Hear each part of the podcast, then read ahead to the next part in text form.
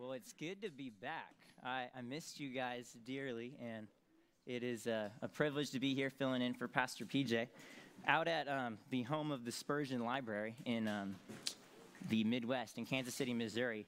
I heard this story from a pastor. I have no idea if it's true or not, despite going to Spurgeon College. I don't know if it's true, but it's about Spurgeon.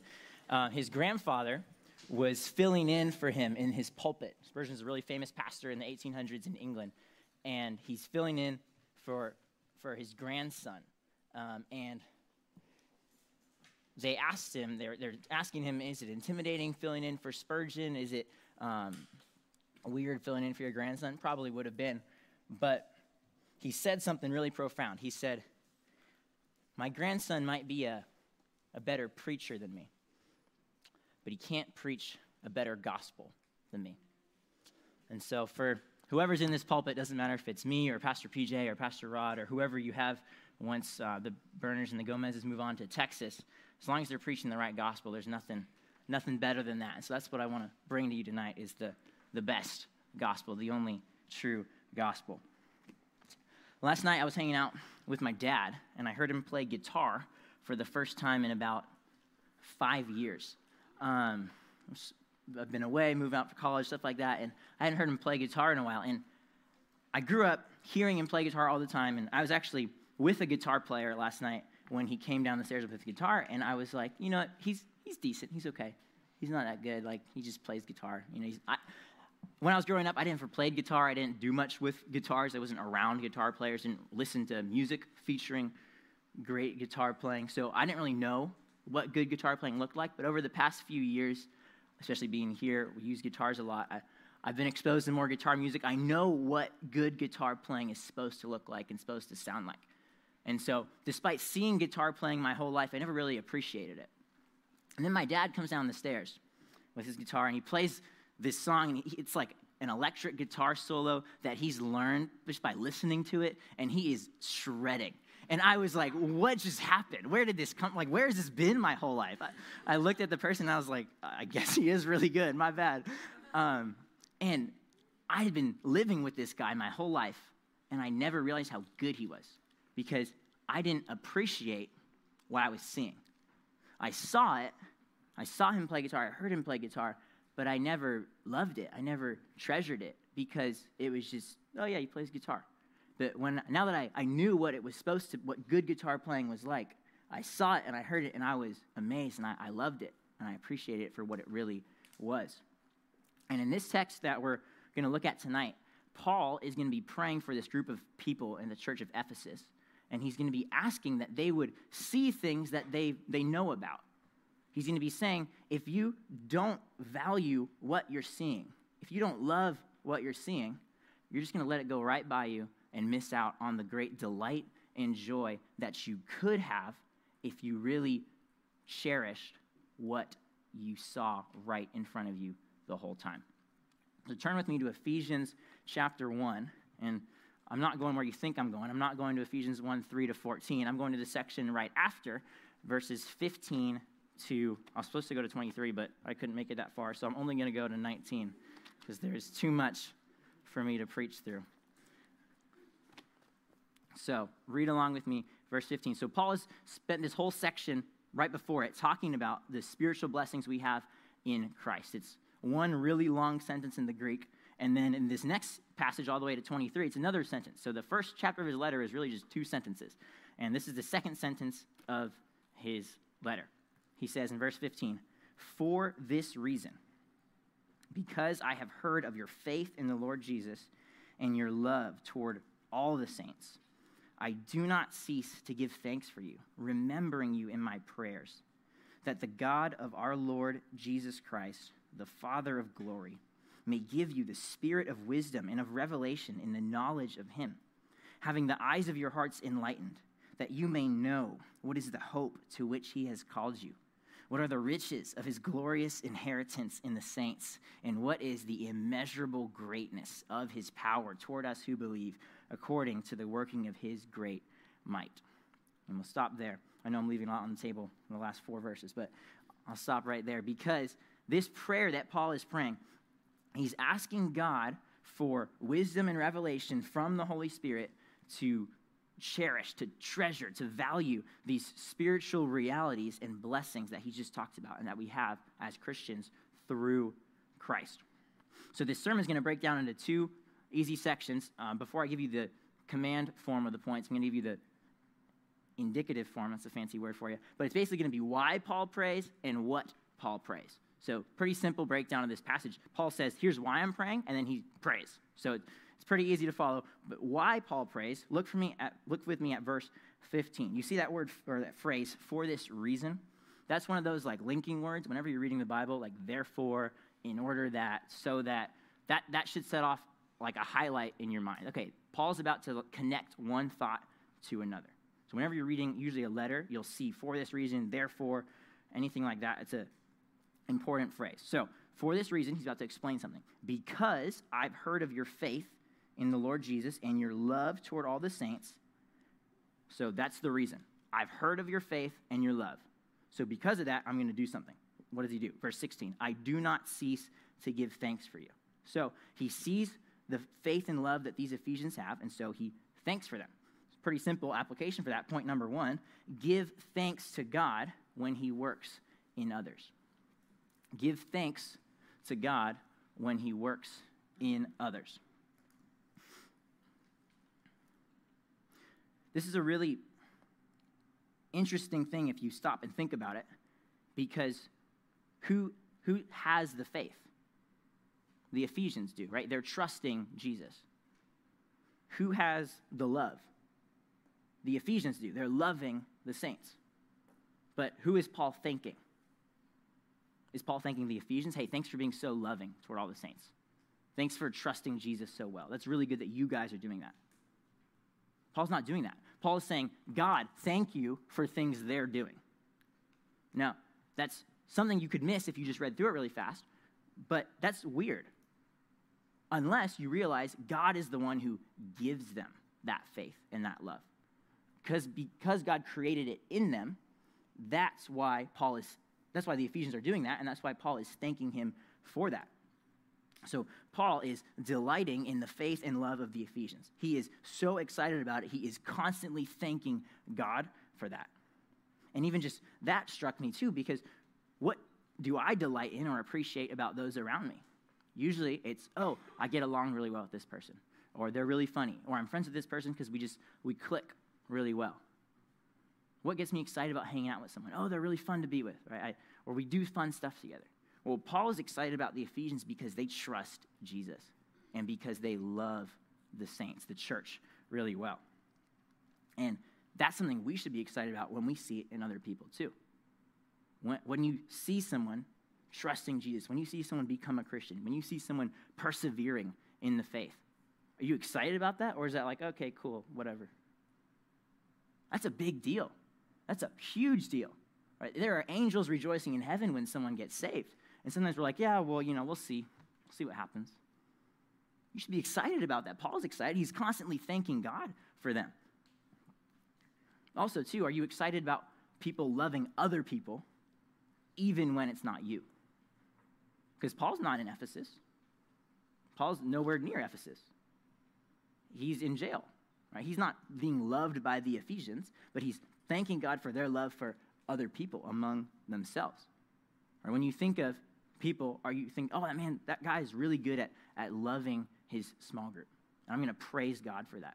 Or are you thinking, well, you know, they're really good at loving their friends, but they're not good at loving me? Paul doesn't really care who they're loving as long as they're loving people like Jesus loved people. And he's excited about that. But also, Paul hears about the Ephesians, and that causes him to be thankful. That means someone is telling Paul about the Ephesians. And I think often our conversations are not causing someone to give thanks to God for something. Usually our conversations are very surface level, but someone had to tell Paul, hey, look at the Ephesians. They're loving people really well. Or look at the Ephesians. They're trusting Jesus really well. So that's something that we should be talking about. That's something that can cause other people to give thanks to God. And that's always a good thing. So we should be, in our conversations, bringing things up that God can be praised for doing. We should be talking. Look what God did in this person's life. God has helped this person to trust him so much over the past year. Or God has really grown this person's love for the people in their small group this past year. That's something we should be thanking God for and talking about so that other people can thank God for that. But back to, I mentioned this earlier, but Paul is thanking God. And that's because he's, he's realizing that God is the one who created the faith in them, right? It's a supernatural work of God to make you trust Jesus. It's a supernatural work of God to make you love other people. I thought about it's kind of like I don't know if you guys remember play dates back in the day. Remember when you had to tell your friend, your parents to talk to your friend's parents to schedule a play date, and um, imagine you're, you're on your you know you're eight years old or whatever. You go on your play date and you tell your other eight year old friend, "Hey, thanks for having me over. I'm so glad you had me into your home." That'd be kind of weird because who had you really had you over? Their parents did, right? So hopefully your parents said, "Hey, thank their parents for letting you come over." Thank their parents for giving you guys, you know, gushers or fruit roll-ups or whatever, right? Gushers, that's a, that's a throwback right there. My brother had gushers for some reason on, when I dropped off at the airport. I was like, why are you bringing gushers on? Anyway, um, where was I? So they were talking about, so if, if you're thinking about this, it's like, okay, you got to give credit where credit's due, right? If you're just, it's, it's good to thank someone for being loving, right? That, that's good. But what Paul is doing is thanking God for someone being loving. And in your prayer life, when was the last time that you thanked God for things other people were doing to other people, not just yourself? So give credit where credit's due and give thanks to God when He works in others. But that also means we need to recognize that spiritual growth comes from God, right? Obviously, it's God working in us and through us, but that should lead us to realize the humility and the dependence on God we should have for spiritual growth, whether it's in other people or in us. Right? We can, all right, Apollos waters and Paul planted, but God gave the growth, right? So when we're thinking about spiritual growth in general, we should be thinking that's something God does. So I should ask God for it when I don't see it, and I should thank God for it when I do see it, and give credit where credit's due. And that should drive us to prayer. Because if you can't make it happen, you need to ask God to make it happen. And so Paul's thankfulness for the Ephesians leads to prayer for them. He naturally, when he sees something good going on, he thanks God for them, and then he prays for them. That's where he goes right into in the rest of verse 16. I do not cease to give thanks for you, remembering you in my prayers. He asks God to keep working in them. He's, he doesn't just stop and say, Great, they trust Jesus and they love the saints. Great, that's all. I'm just going to thank God for that. That's, that's a great start. That is a wonderful start. We all need to trust Jesus more and love the saints more. But he is asking God to do more. And that made me think about okay, what kind of things should we be asking God for? Usually, when we ask God for things, it's about physical things, it's about the weather. That it wouldn't rain on Nathan's wedding day because the reception was outside, right? We were praying for that, and God answered. It was, it was a good thing, and we should be praying for that. We pray for health. We pray for, oh, my, my aunt's in the hospital, and we should pray for that. That's good. Or we pray for, oh, I have this test coming up, or I need a new job. Or we, we pray for all these physical realities, these physical things that are taking place that affect us physically. I'm emphasizing the word physical because I'm going to contrast it with the word spiritual. Paul, his entire prayer for the rest of this section is about spiritual realities. And by spiritual realities, I don't mean that they're not real, I mean that they are not physical. You can't touch them. You can't touch what he's going to go on to say. You can't touch the hope you have in Christ right now. You can't touch your inheritance right now. You can't touch the greatness of God's power. So these are realities that are worked out physically, because heaven is a real place where you have a real inheritance with a real king and a real kingdom. But right now they're not physical. But that's what Paul is praying for. He's praying for spiritual things. And if you read all of Paul's letters, at the beginning of each letter, he's always thanking God for spiritual things and asking God for spiritual things. Your first small group question tonight is actually going to take you to five different passages. Um, you're welcome. And it's going to be basically, I literally just opened to different letters that Paul wrote. So, like First Thessalonians, Romans, Colossians. And I was like, okay, what does he pray for? Every single time, I, he's thanking God for, for faith, for hope, for love, for growth, He's not thanking God, oh, God, thanks that you, you know, prevented that hurricane from hitting Corinth. Well, that would be a good thing to thank God for. We should thank God for that. But Paul is on a whole nother level. And I think too often our prayers are much more physically oriented. And I think that reveals the concerns of our heart. What you pray for is usually what you're concerned about. And um, we need to be praying for things that really matter. Because honestly, right, if, if you have your, your spiritual realities, right, if you have the things that Paul just talked about in the beginning of this chapter, if you are predestined, if you are loved, if you are adopted, if you are blameless, if you are forgiven, if you have God's grace lavished upon you, are you going to be okay if, if your house gets destroyed in a storm? Yeah, it would suck, but you'll be okay. In fact, you could actually rejoice in that because you have something better. So, spiritual realities, I would be, go as far as say, are more important than these physical realities because they will last forever than the temporary physical realities of earth. That there's eternal physical realities in heaven. That's not what I'm talking about. I'm talking about permanent, eternal realities that are by nature spiritual. And that gets us into the second point, which is what Paul prays, the content of Paul's prayer. It's primarily about spiritual things that he wants God to do in the Ephesians. So, point two, I want you guys to cherish God's spiritual blessings. Cherish God's spiritual blessings. You might be thinking, I got to my second point way too early in a two point sermon. But if you've listened to enough sermons, you should know that means the second point is going to be really long. So get ready. Um, we got why Paul prays, what Paul prays. So, what is Paul asking for? Paul likes really long sentences, in case you couldn't tell from the first two sentences of this chapter. He also likes putting a lot of what's called clauses in these sentences to make them really confusing so you don't know what his main argument is because you get totally lost in what he's saying.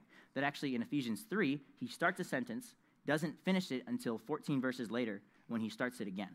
If you notice at verse 3, or 3 verse 1, it says, For this reason, I, Paul, and there's a hyphen after that because he doesn't finish the sentence. And then verse 14, For this reason, that's him finishing the sentence. Anyway, fun fact, there you go. There's a lot of really confusing things that he's interjecting in here. And so the main point of what he's praying for, I need you guys all to look at Ephesians 1 because otherwise you're going to get lost. So Ephesians 1, verse 17. He, right, so he says in verse 16, I don't cease to think, give thanks for you, remembering you in my prayers. He's about to say, what is he praying for? Verse 17. That God, and then he describes God for the rest of the verse. So that God, and then skip to verse 18 because that was all extra stuff. So skip verse 18. Or sorry, I totally just skipped way too far. Verse 17, that God, and then you see where there's a comma after glory, that the God of our Lord Jesus Christ, the Father of glory, comma, so that God may give you the Spirit. And then he describes the Spirit of wisdom and of revelation and the knowledge of Him, comma, so that God may give you the Spirit. And then what's the effect of having the Spirit? Having the eyes of your hearts enlightened. And then what's the purpose of giving the Spirit? That you may know. And then he talks about what he wants you to know hope, inheritance, and greatness. Three things. So, the thrust of his prayer is that God may give you the Spirit so that you will know things. That's all he's praying. He's asking God, give them the Spirit so that they know things. Now, it's a really simple prayer, and that's probably why he wrote a bunch of other stuff to make it sound a lot better. But that's what he's writing. God, give them the Spirit so that they know these things. Now, that you see the argument of this, of this prayer, he's asking them, or God, to give them the Spirit because he wants them to know God. He doesn't just want them to know things about God, he wants them to know God. And we see that at the end of verse 17, where the Spirit is of wisdom and of revelation in the knowledge of Him. The Spirit is for the purpose of knowing God. And what does knowing God mean? Well, it's kind of complicated. And so before we get there, I'm going to explain what the Spirit does, because I think that'll help us understand what knowing God is. So we have the Spirit will help you see, and the seeing will help you know God. So the thing is, is he's asking God to give them the Spirit. And if you went to Sunday school, or if you read verse 13, you would be really confused because they already have the Holy Spirit. Look at verse 13. In him, you also, when you heard the word of truth, the gospel of your salvation, and believed in him, were sealed with the promised Holy Spirit. That, they don't just have the Spirit, they are sealed with the Spirit. They are guaranteed their inheritance in heaven because they have the Holy Spirit. So having the Holy Spirit is a really big deal. And now Paul's saying, I'm going to ask God to give you the Holy Spirit. It's like, wait, Paul, I already have the Holy Spirit. Why do I need the Holy Spirit again? Is Paul a charismatic? Is Paul a second blessing? Never mind. Sorry, that was for Matt. Um, so, what Paul is saying, you don't need a second dose of the Holy Spirit. Right? You don't need a, a second Holy Spirit in you. What Paul is asking for is clarified later in Ephesians. So turn to Ephesians 5 and go all the way down to verse 18. So Paul is talking about the Spirit right here, and he contrasts the Spirit with wine. He says, And do not get drunk with wine, for that is debauchery, but be filled with the Spirit. So there's this contrasting thing. There's wine, being drunk specifically, and being filled with the Spirit. Those are opposites. Instead of doing this, do this. Being drunk, we call that under the influence, right? When you're drunk, you're under the influence of wine. You are doing things differently because you have wine in you. You have too much of it, you're under the influence. He's saying instead of being under the influence of wine, I want you to be filled with the Spirit. I want you to be under the influence of the Spirit. So I want the Spirit to be influencing your actions, influencing your thoughts.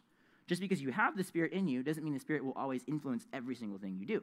That's why Christians sin. If you go to Galatians 5 now, it's one book to the left. I had to think about that for a second. Galatians 5, verses 16 to 18. If you want to hear a great sermon on this in a different language, you can listen to Jose's Spanish church sermon next week. Anyway, Galatians 5, 16 to 18. That was just to stall to give you time to turn there. Um, 16 to 18, right here. But I say, walk by the Spirit. So they have the Spirit already. Christians have the Spirit. We know that. Walk by the Spirit, and you will not gratify the desires of the flesh. For the desires of the flesh are against the Spirit, and the desires of the Spirit are against the flesh. So there's these competing desires, spirit and flesh. For these are opposed to each other to keep you from doing the things that you want to do. But if you are led by the Spirit, you could say if you are under the influence of the Spirit, you are not under the law. So, what Paul is saying in Galatians is you have the Spirit, now keep in step with the Spirit, walk with the Spirit, be led by the Spirit. And he also goes there in Romans 8.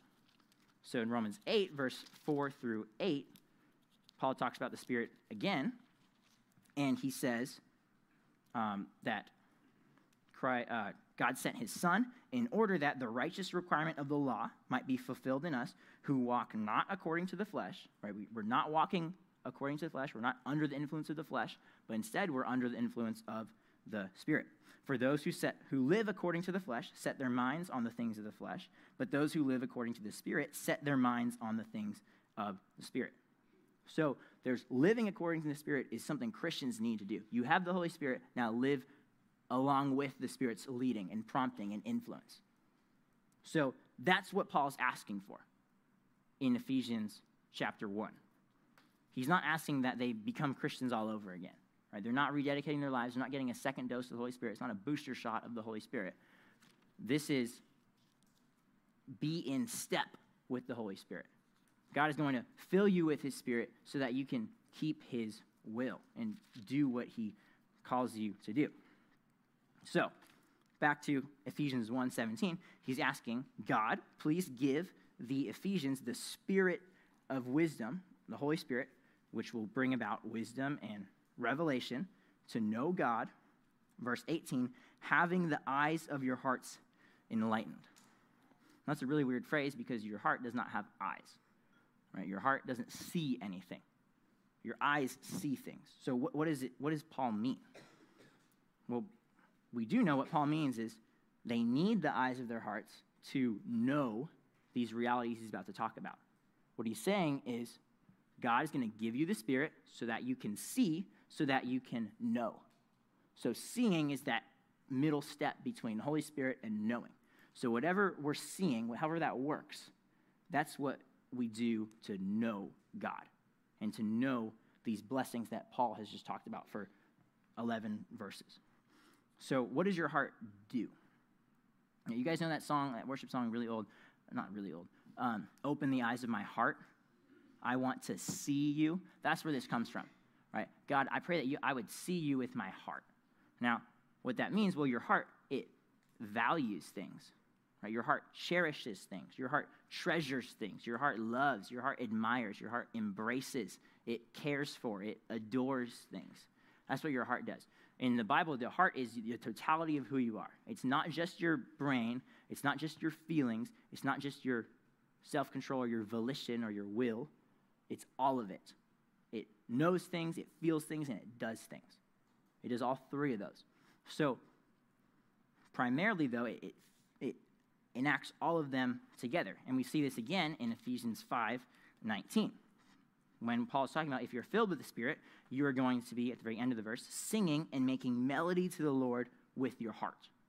Right? And I think we all kind of know what that means, right? You're making it with your heart. You're not faking it. It's real, it's genuine, it has passion behind it, but you're also intentionally doing it. You're thinking about it, you're, you're doing it on purpose. Right? It's not just an emotional melody, it's a thought through melody. So it's all of that combined. It's, a, it's not just a just singing because I feel like it. It's singing because I, I know who I'm singing to and I, I love this person I'm singing to, this, this God who is glorious. And you guys went through Philippians this fall. And at the beginning of Philippians, I don't know if you remember, but Paul says he holds the Philippians in his heart. Right? And all the girls said, aw. Um, just kidding. That's the passage about Jacob and Rachel where he's like, he worked seven years for Leah, and it felt like a couple days because of his great love for her. Anyway, um, put that on your Valentine's Day cards. But Paul says, he, I hold you in my heart to the Philippians. And that's just him saying, I care about you a lot. I value you. I cherish you. When I think about you, I think about you fondly. Right? That's what we're, we're doing with our hearts. We're valuing things, we're loving things, we're embracing them. And a really good picture of this is in Romans 1. So turn with me to Romans 1 because this was a really good picture of people who know information about God and maybe see with their eyes, but don't see with their hearts. So in Romans 1, verses, we're going to look at verses 19 to 23. We're going to see these people who know God, but they don't really know God. And they see God, but they don't really see God. So look at verse 19 with me. So these people, these ungodly and unrighteous men, verse 19, for what can be known about God is plain to them. It's obvious, it's clear. Because God has shown it to them. For his invisible attributes, namely his eternal power and divine nature, have been clearly perceived ever since the creation of the world. See all the sight language that's going on? God's shown it to them. It's plain to them. It's clearly perceived. They're seeing things about God, but it's been clearly perceived ever since the creation of the world in the things that have been made. It's obvious in creation, right? Psalm 19. The heavens declare the glory of God. But that makes them without excuse. Verse 21 although they knew God, they did not honor him as God or give thanks to him. So they knew God, but they didn't honor God or give thanks to them. And that's a heart thing, right? They knew who God was, but they didn't honor him with their heart and give thanks to them with their heart. And that's where Paul ends up going. He says, But they became futile in their thinking, and their foolish hearts were darkened. There's a heart issue here. They know God in some way, but their hearts are darkened. Claiming to be wise, they became fools and exchanged the glory of the immortal God for images resembling mortal man and birds and animals and creeping things. So they saw God and they knew God, but they didn't really see it because they traded God's glory for anything else. So they needed heart eyes. They had head eyes, but they needed heart eyes. They didn't honor God, they didn't give thanks to God. So they traded God's glory. And now, what's really interesting is seeing is connected with glory very often in the Bible. The best place to go is 2 Corinthians chapter 3. And I'd love if you would turn with me here. I know I'm making you guys work a lot, but Compass Bible Church, come on, guys. Um, 2 Corinthians 3, we're going to go to verse 15, and we'll see how far we go. I did tell you my second point was really long, so you knew what you were getting into. So, verse 15. So, Paul is talking about these Israelites who saw the glory of God in the wilderness, mostly on Moses' face because it was reflecting God's glory. So, Moses had to put that veil over his face because they were like, oh, we're going to die if we see God's glory. So put a veil on because otherwise we're sinful. If we see God's glory, we'll die. That's the context. So, verse 15. Yes, to this day, wherever or whenever Moses is read, so whenever the law of Moses is read in a Jewish, not Christian synagogue, a veil lies over their hearts. Now, why is there a veil over someone's heart? What does a veil do? It blocks your sight. Are you with me? It blocks your sight. Well, that means Paul is saying in 2 Corinthians their heart is blocked from seeing. They're not seeing things the way they should with their heart. There's a veil over their, their hearts. Verse 16, but when one turns to the Lord, the veil is removed. Now you can see God for who he really is. That's why you don't trade him for anything, like the, like the people in Romans 1. They traded the glory of God for idols because they didn't they actually didn't see God for who he really was. They clearly perceived things about God, but they didn't want them. It wasn't a vision issue, it was a heart issue. And then in verse 17, now the Lord is spirit, and where the spirit of the Lord is, there is freedom. Verse 18, and we all with unveiled face, right, we can see. If you're a Christian, you can see God clearly for who he really is. We're beholding the glory of God. Beholding, that's just seeing. And are being transformed into the same image from one degree of glory to another. So, seeing God for who he really is, seeing his glory, that's going to transform you. That's what Paul's saying. If you see God clearly, you'll be different, you'll be changed. So, why is he praying for the Ephesians to see God clearly? So that they'll be changed. That's the point in Ephesians 1. And we have to do all that work to get it because it's using Paul's using these ordinary words like see and know, and he's putting a lot of baggage in them. He's packing a lot in the word see and a lot of uh, stuff into the word know. So it means a lot more than you'd think it would mean. So you have to see God with your heart. You have to see God's glory with your heart to be changed so that you can treasure God and cherish God's blessings. Otherwise, you read Ephesians 1 and you're just like, whatever. It's boring. It's lame. And maybe that's where some of you are at right now. You totally just checked out on what I was going through because for you it wasn't very impressive. Because for you, God's glory is dim, or you're blind to it because you're not a Christian, or you're not filled with the Spirit, you're not walking by the Spirit, and so you don't have a taste for heavenly things. It's like everyone tells me coffee is an acquired taste. I don't like coffee because I don't drink it ever, right? So if you want to drink coffee, supposedly, right, you're supposed to drink more and more of it and acquire the taste and whatever, right? And spend your $5 million at Starbucks every year just to wake up in the morning. Anyway, um, sorry, I'm not salty about it at all. But they say it's an acquired taste. You need to learn to like it. And in some ways, spiritual things, spiritual realities are an acquired taste. The more you get of it, the more you like it. But if you're blind to it, you won't like it at all. So, Paul is asking, right? He wants them to, God to give them the Spirit so that they can see. What does he want them to see? Well, we know from 2 Corinthians 3, he wants them to see the glory of God. The glory of God. Not just see words on a page when you read Ephesians, he wants you to see the glory of God in Ephesians. And then, because of that, they'll be changed. And that's how they'll know these things. Well, how do I see the glory of God? Like, what is that? Do I have to, like, go to heaven or something? Like, where do I see God's glory?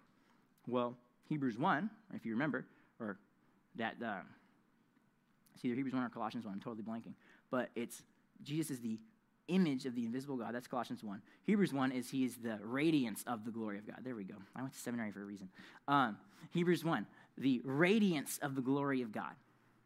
Jesus is the visibility of the glory of God that you can see without dying.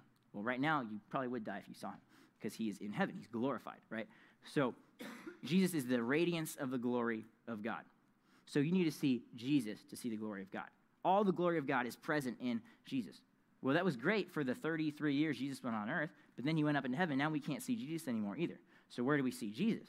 Well, we see Jesus in this book. This book now is the clearest revelation of the glory of God that you'll ever find this side of being in heaven. That's where you see the glory of God. So, and that's actually where Paul goes later in 2 Corinthians 4. He talks about how the. Have you ever heard Pastor PJ say that unbelief is a 2 Corinthians 4 problem? He said that a lot in our apologetics class. I don't know. If you guys haven't heard that, that's totally fine. I just thought I'd reference it in case you did. But that's where he gets it from. Is because in 2 Corinthians 4 4, it says, The God of this world has blinded the minds of the unbelievers to keep them from seeing the light of the gospel of the glory of Christ. So people aren't Christians because they can't see the glory of Christ. If they saw the glory of Christ, they would become Christians and worship God. So that's what we need to see. We need to see glory. We need to see the glory of God in Jesus through his word.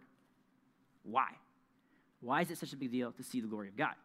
Because then you'll be changed, and then you will do what Paul's eventually asking. I want you to have the Holy Spirit so you can see, so you can know. And that's really what Christianity is all about. It's all about knowing God, because it's a relationship. It's about knowing the person you're in the relationship with. And that's actually where we see the word know used a lot in the Old Testament. In Genesis 4, we see Adam knew his wife Eve. And then they had a kid. Knowing in the Old Testament is usually a euphemism for procreation, for sexual intercourse. Knowing, because of that, right, it carries that, that connotation in when that unity, right, between a husband and a wife. The two shall become one flesh. There's that unity, the intimacy, the closeness, the delight. It's all there, and that's how it's displayed in knowing each other to the extent that that's how that's only for married people. Only married people know each other in that way.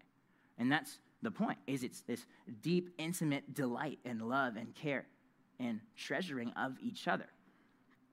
And that's what God uses in the book of Hosea.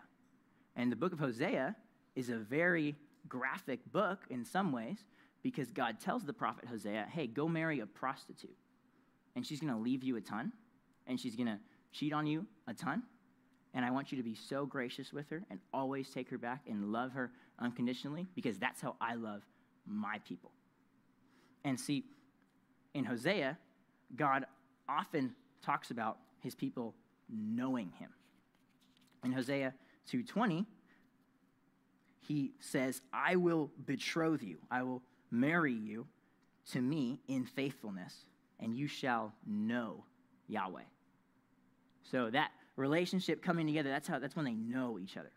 Or we have Hosea 5 4, where it says that um, because Israel is unfaithful to God, they do not know the Lord. They don't have that relationship because they're unfaithful to God. And then in Hosea 6, he goes on and talks about how he desires steadfast love and not sacrifice, the knowledge of God rather than burnt offerings. God doesn't want you to go do a bunch of things for him if you're not close with him. If there's no relationship there, God doesn't want you to, to serve on the worship team or sing a bunch of songs to him or, or read your Bible unless there's a relationship. It's like if I just started buying flowers for some random girl just because I thought I should. Right? That's not a relationship. That's not love. That's just me doing random stuff for no reason. That's what God wants. God wants you to know him. And what Jesus says in John 17, 8 is that eternal life is to know God. He's praying in the upper room, and he says that Maybe it's not 17.8. I probably wrote that down wrong. But I wrote the wrong verse down. That one. That's my bad. But John, in the Gospel of John, Jesus is talking about eternal life. And he says, eternal life is to know you and the one that you have sent. That relationship, that closeness with Jesus, that's eternal life. That's the best way to live. That's fullness of joy. That's Psalm 16. At your right hand, there are pleasures forevermore. That's what Paul wants for the Ephesians, and that's what I want for you. I want you to know God to the fullest extent. I want you to know God deeply and lovingly and to cherish Him and to have a unified relationship with Him because that's so much better for you than anything else you could ever have. All right, Psalm 23, verse 4. Even though I walk through the valley of the shadow of death, I will fear no evil because you are with me. God is with me. So I'm okay no matter what circumstance I'm in. Knowing God is to fully live, and it's the most satisfying thing you could ever do. A great way to, to picture that is in Psalm 63. And I encourage you to write that down and go there sometime in your quiet time this week. Psalm 63, passage that Becca's grandfather read at her wedding on Friday. It's about how God is satisfying to your soul. Knowing God, that's, that's life. That's the best way to live. And see, you can't do that unless you see God for who He is. You can't know God unless you see God, and you can't see God unless the Holy Spirit does something to you. That's why Paul is praying. Because to know God, you need to see God, and to see God, you need the Holy Spirit to work in you. And so, to do all that, I have to see God's glory. I have to, to know God. Well, I already mentioned this, but that means you have to read God's word because that's where you see God. And maybe you're thinking, seriously, like this is really going to be about reading my Bible more? Like, didn't we get enough of this over the summer with that whole thing and all, all whatever? Well, if you are in a relationship with someone, right, I'm in a long distance relationship. I spend a lot of time staring at my phone, not because I love my phone, but because I want to talk to the person on the other side of the phone. And if you love God, it's not a, a chore to get up and read your Bible because you love the God who's in the Bible, who inspired the Bible, who wrote the Bible. It's not about checking off boxes on your DBR plan, it's, it's about knowing God and loving God and seeing the, the glory and the treasure that is in these pages because God is here. That's what it's about.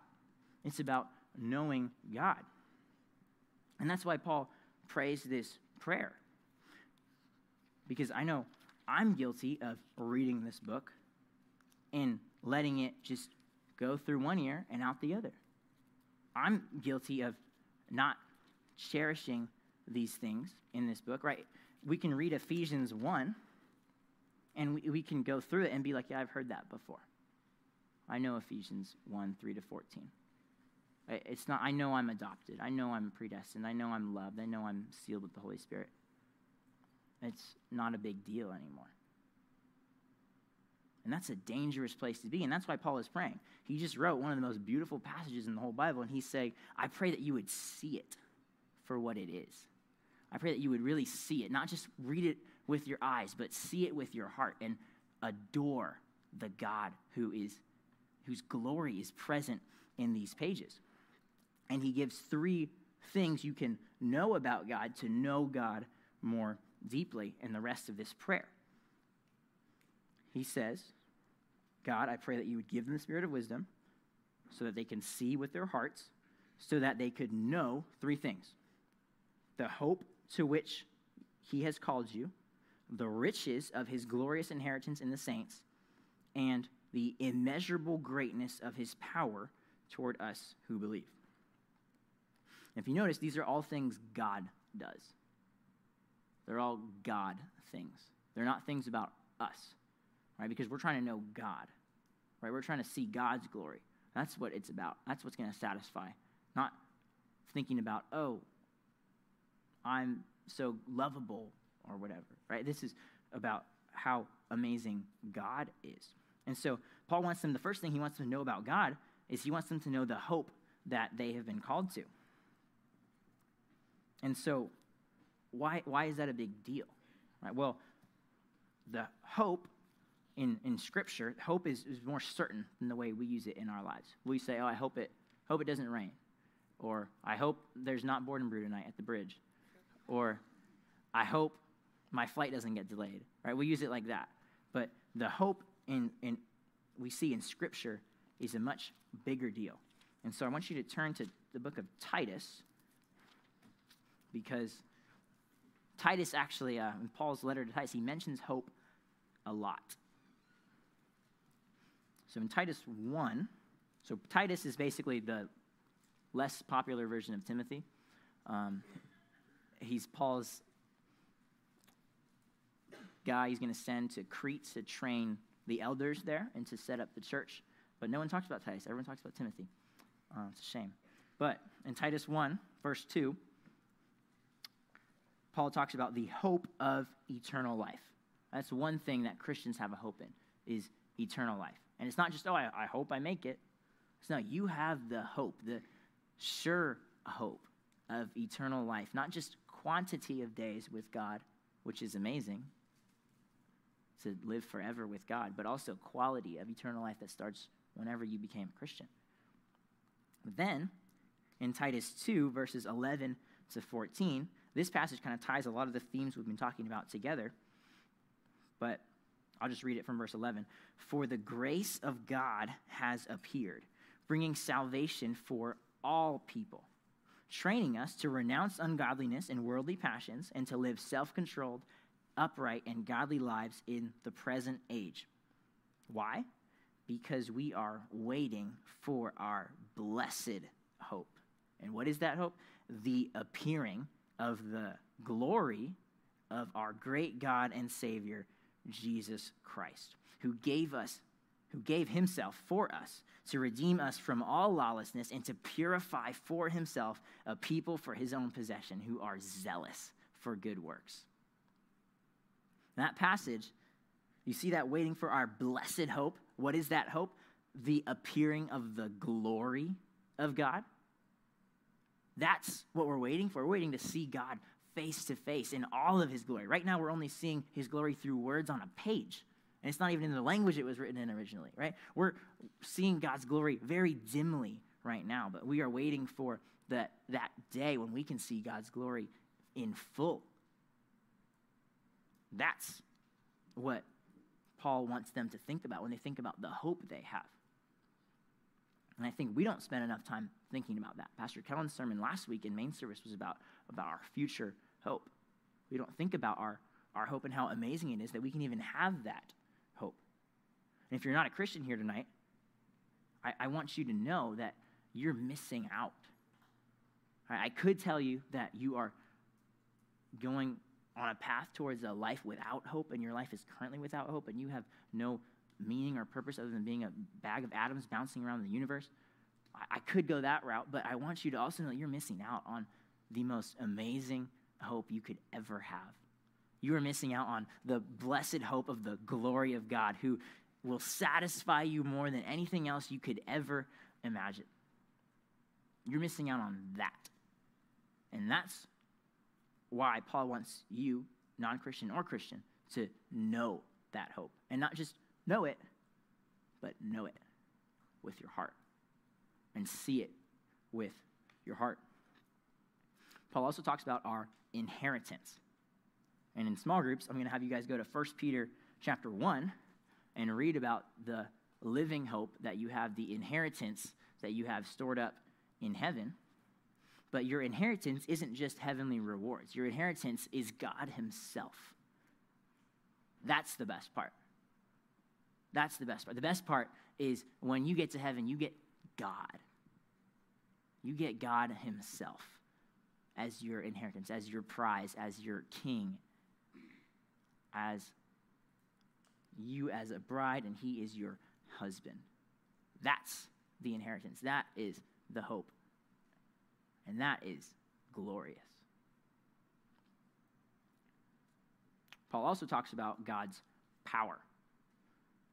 And I don't know if you remember in Romans 1, he says that God's power is obvious, it's evident, it's clear, it's plain.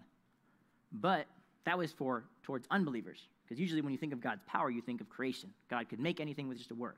Or you think of God's power, you think God parted the Red Sea.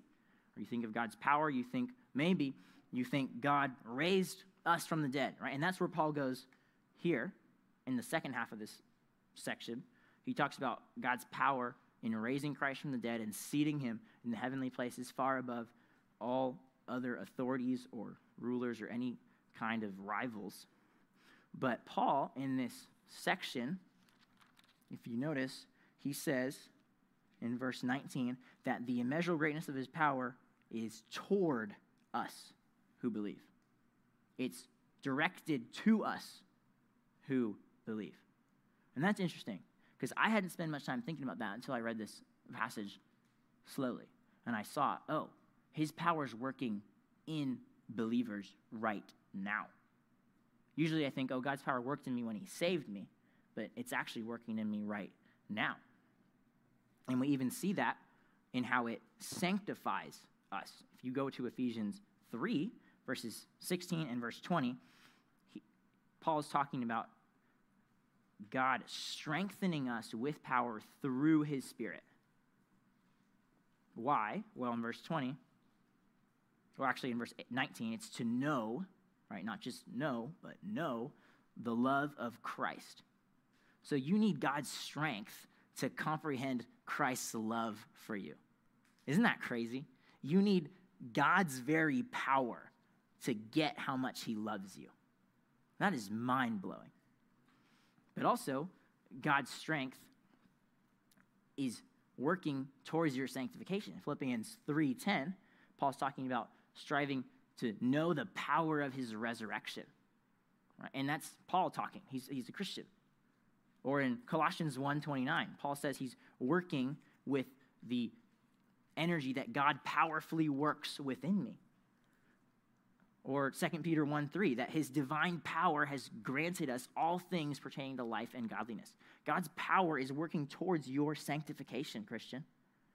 So if you are stuck in sin, if you are you can't deal with that person, if your anxiety seems too much, if your circumstances are overwhelming, if you don't feel capable of doing the things that you know God is calling you to do, I want you to be encouraged by the fact that God's power, God's power, right? Oh, it's easy to, oh yeah, God's power. God's power is working. Okay, yeah, God's power. Do you get that?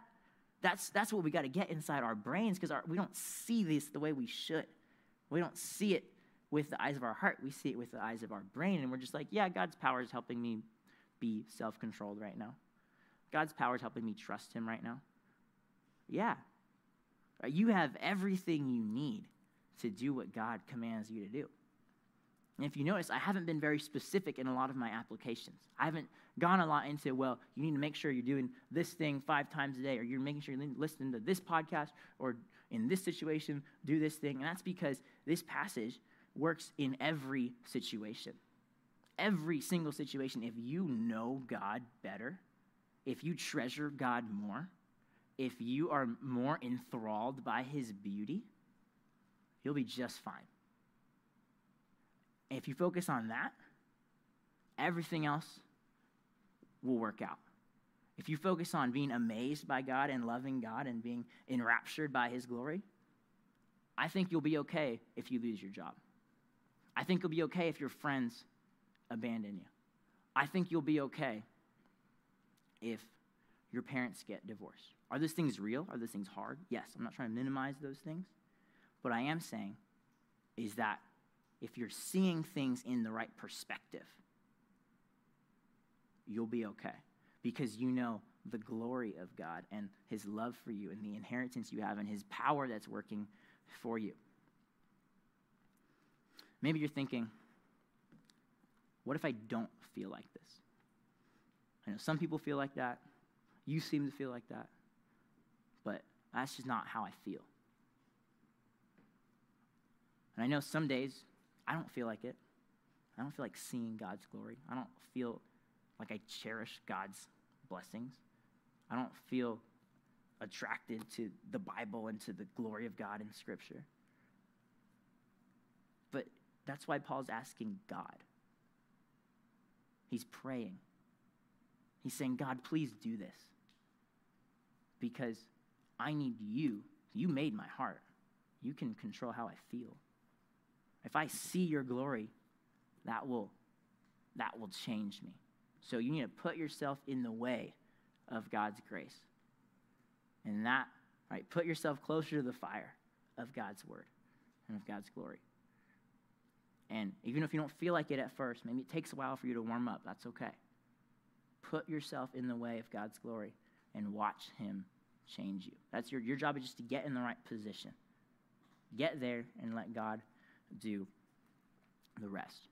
There's a hymn that stood out to me when I was preparing the sermon. It's Turn Your Eyes Upon Jesus. And the first verse says, O soul, are you weary and troubled?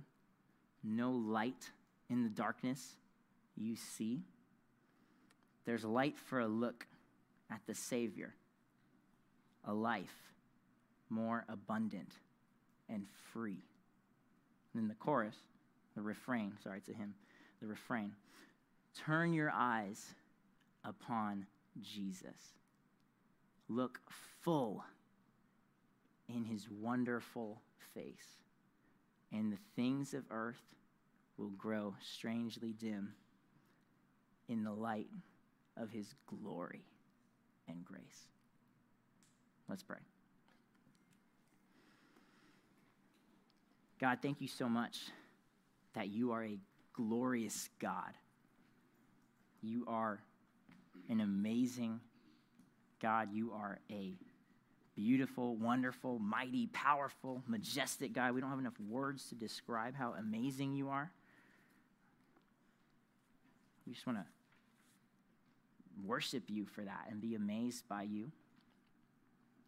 And we confess that we often don't capture that the way we should. We don't respond to that the way we should uh, with our thoughts about you, with our feelings towards you, with our actions for you. We don't, we don't come close to being worthy of, of you, of your glory. So we want to come before you in dependence and humility and recognize that you have to do this for us. We can try really hard, and you do use our works. We do have to put ourselves in the way of your grace, but at the same time, we need you to, to change us. We need you to grow us. And so we're going to pray with Paul that you would give us your Holy Spirit to give us wisdom to apply your word and revelation to see you more clearly so that we can see you with our hearts. We can see your glory clearly, more clearly than we have up to this point in our lives. And that that would help us to know you and to know you and love you and cherish you and savor you and be satisfied in you. We're thankful for Jesus, and we pray this all in his name. Amen.